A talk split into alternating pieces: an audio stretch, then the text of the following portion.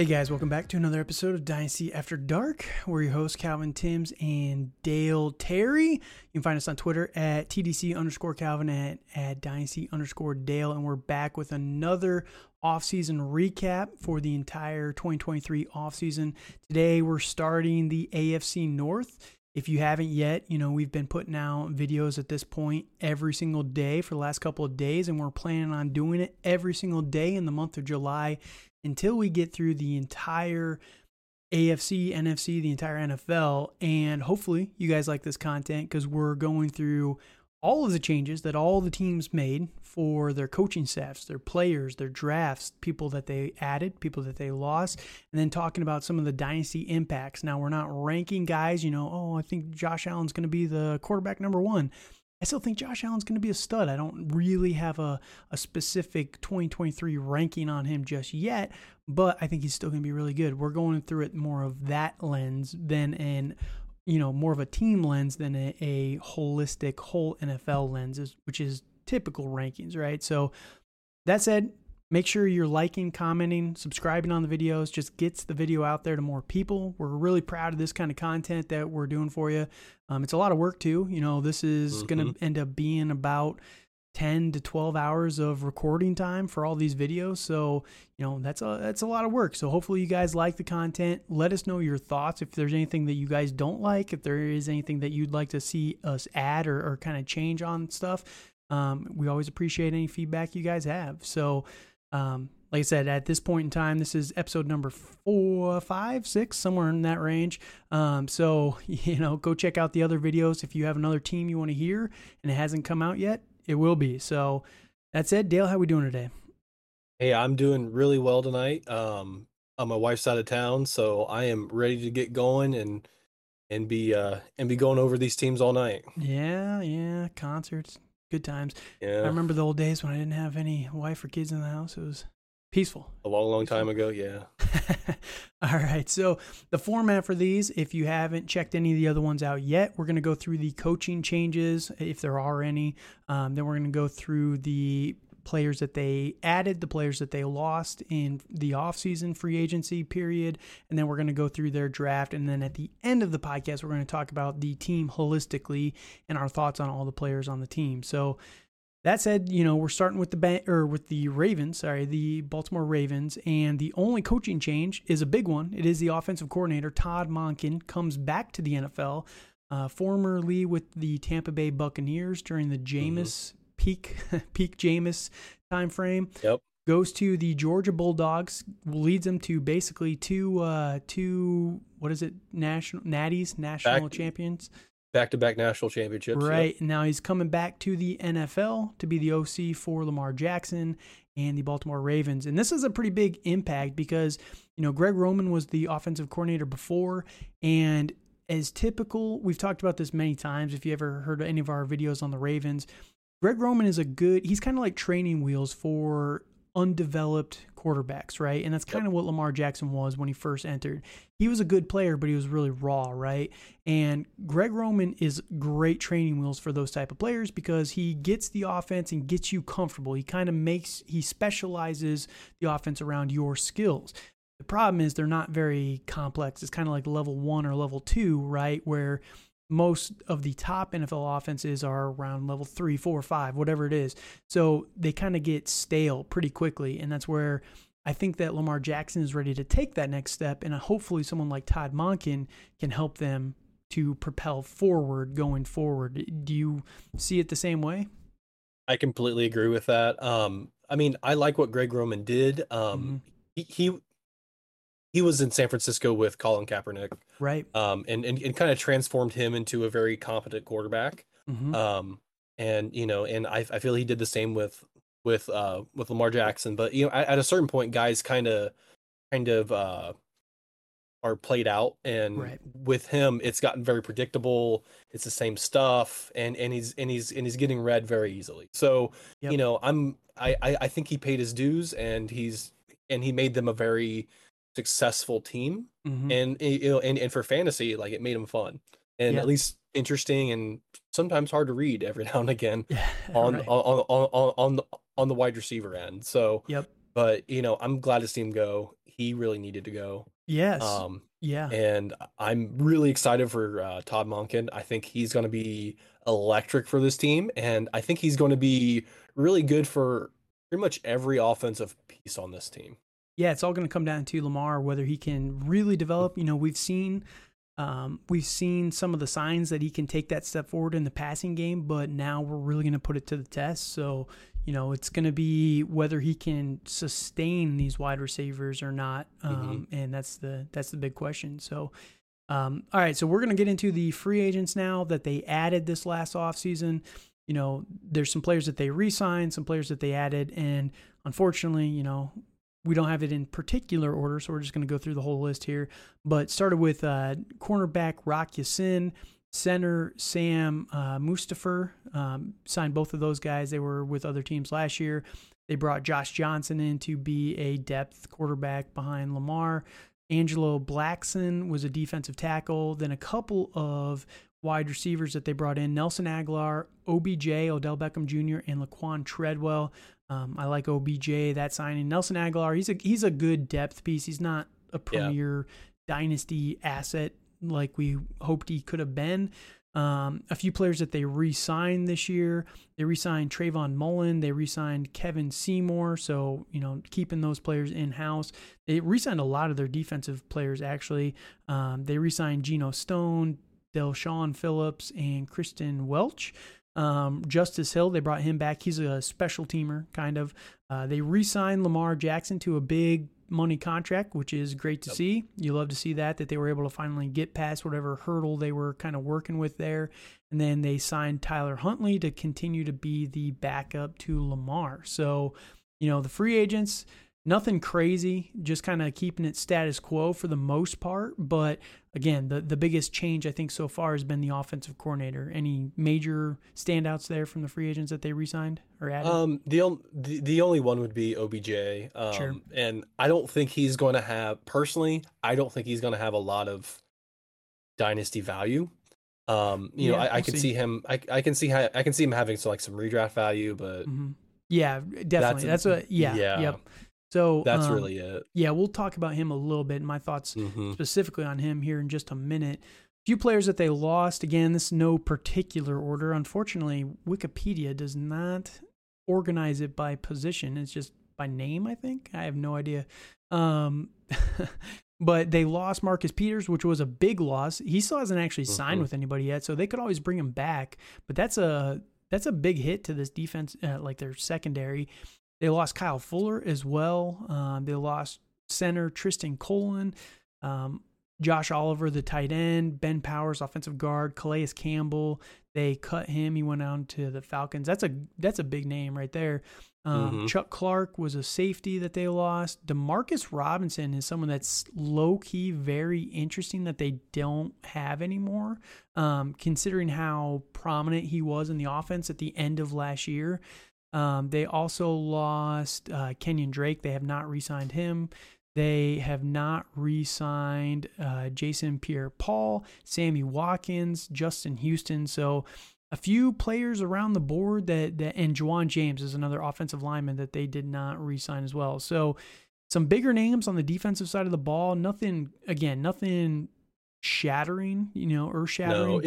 It's not shattering. I feel a lot of those guys are older. Instance, Calais Campbell. Is in his mid 30s.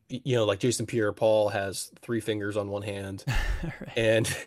and for Marcus Peters is 30. So as a cornerback, kind of once you hit that point, it's really hard to stay behind some of these wide receivers that you have in the AFC. Right. Future New England Patriot Marcus Peters. Probably so. All right. So the draft, this was where it's a little more interesting. First round, people were kind of all over the board. Oh, they'll take a wide receiver. Oh, they won't take a wide receiver. Ended up taking Zay Flowers out of Boston College. A lot of people were really high on Zay. I was a little bit lower, but this is good draft capital. You love to see that. Trenton Simpson in the third round, linebacker out of Clemson. In the fourth round, they take Tavius Robinson, defensive end out of Ole Miss. Caillou Blue Kelly, that's a cool name. cornerback out of Stanford in the 5th round, 6th round. Oh my gosh, these names are getting so much worse. Mala Sala. He's an offensive tackle in the 6th round. That's all you need to know about him. Go. And then Andrew Voorhees. This one was actually a low-key kind of steal. 7th round pick, offensive guard, Andrew Voorhees. This is the guy 100%. Who tore. He had 1st round draft grades on him, and he tore his pec right before the combine or at the combine. I can't remember what it was. It was at the combine because he was doing a drill and he tore his ACL is what happened. Oh, was it? Okay. I thought it was his pec, but it was crazy. That's right. Because he still came back and rep like 30 on the bench. It was nuts. It was something ridiculous. So that was on the bench. Very good signing there in the 7th round. But obviously the headliner was Zay Flowers in the 1st. They didn't have a 2nd round because they traded it to Chicago. So quickly we'll just pivot right into the the skill players. So obviously at quarterback you get Lamar Jackson. You have Tyler Huntley back.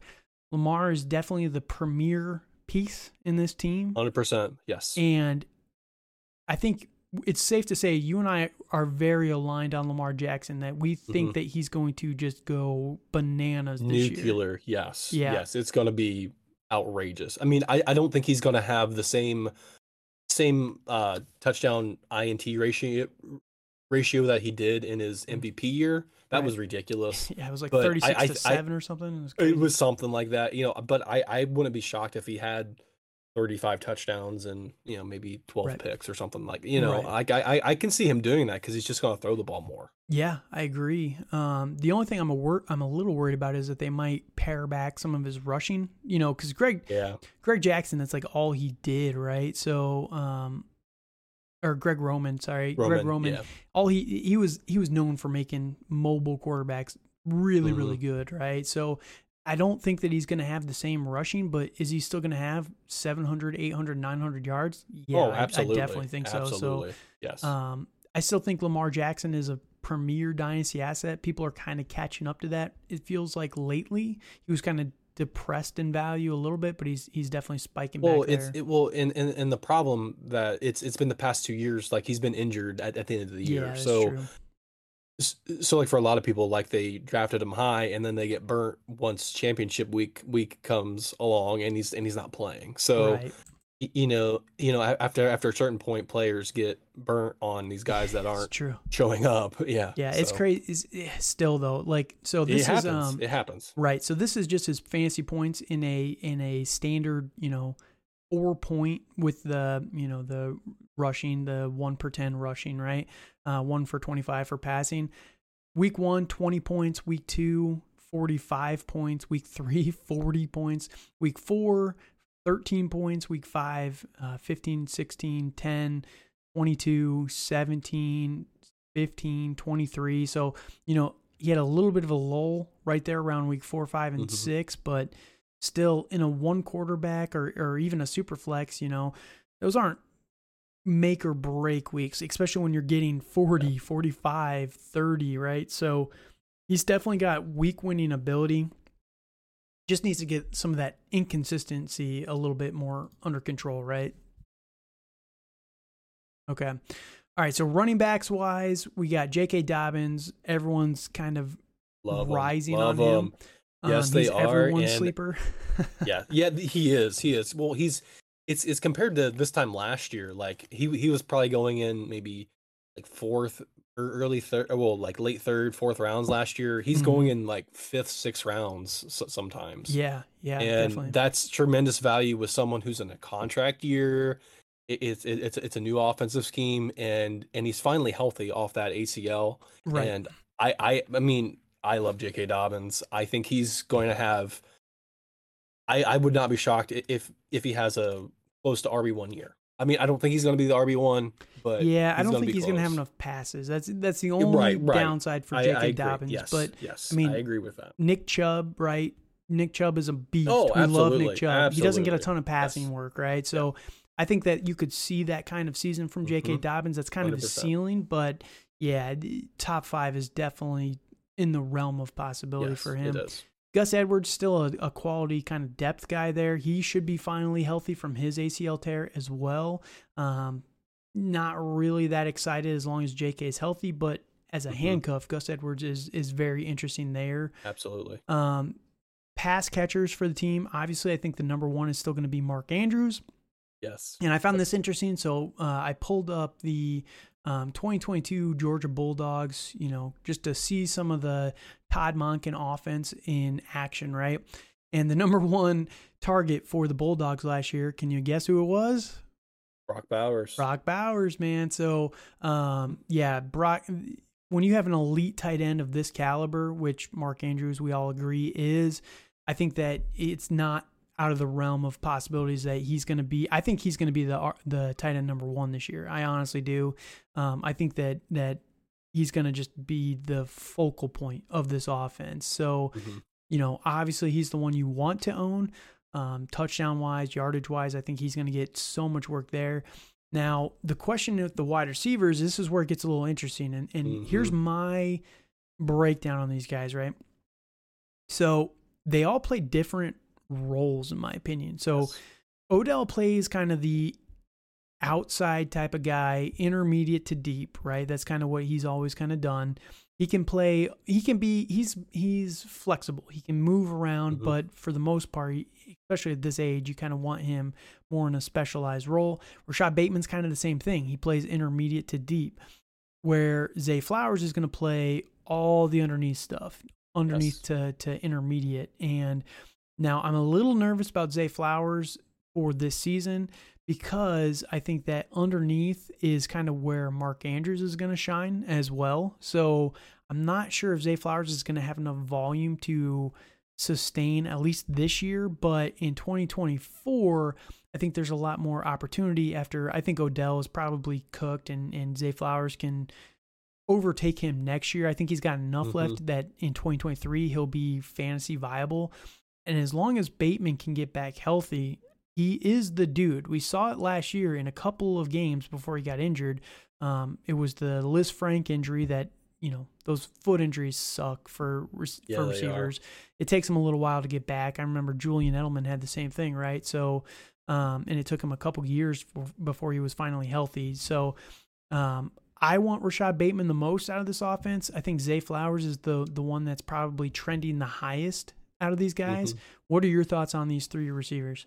I don't want Odell near my team because I feel he's the trap in a lot of it because he is that big name. I feel he hasn't lived up to his potential, even close. Sure. Not a long time. I feel anymore. No, not. I mean, it's been 4 years since it's since he's been relevant. You know.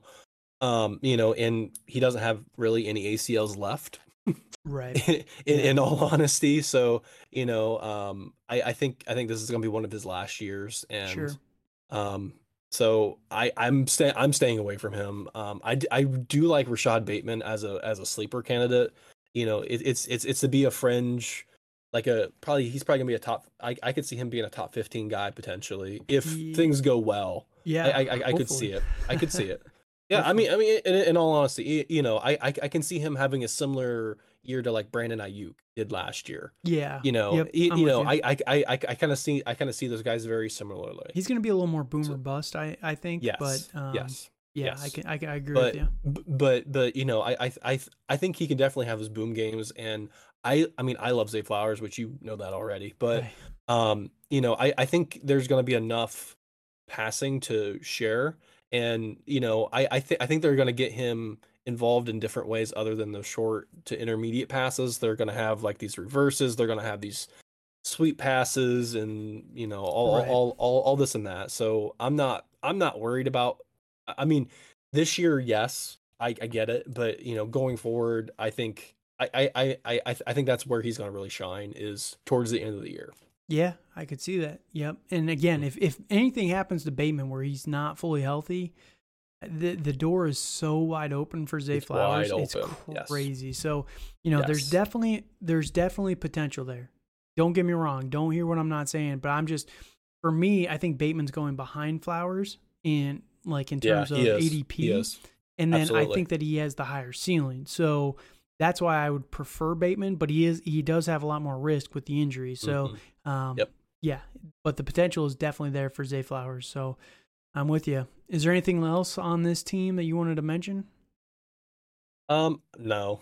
I mean, I would say the only thing, it's going to be interesting to see. It's to see who really emerges in that wide receiver room. Right. It could be any of those three guys, and that's going to be the toss up come the first couple weeks of the season. Right. Yeah. Just see who's going to be Lamar's favorite, which I think it's going to be Bateman.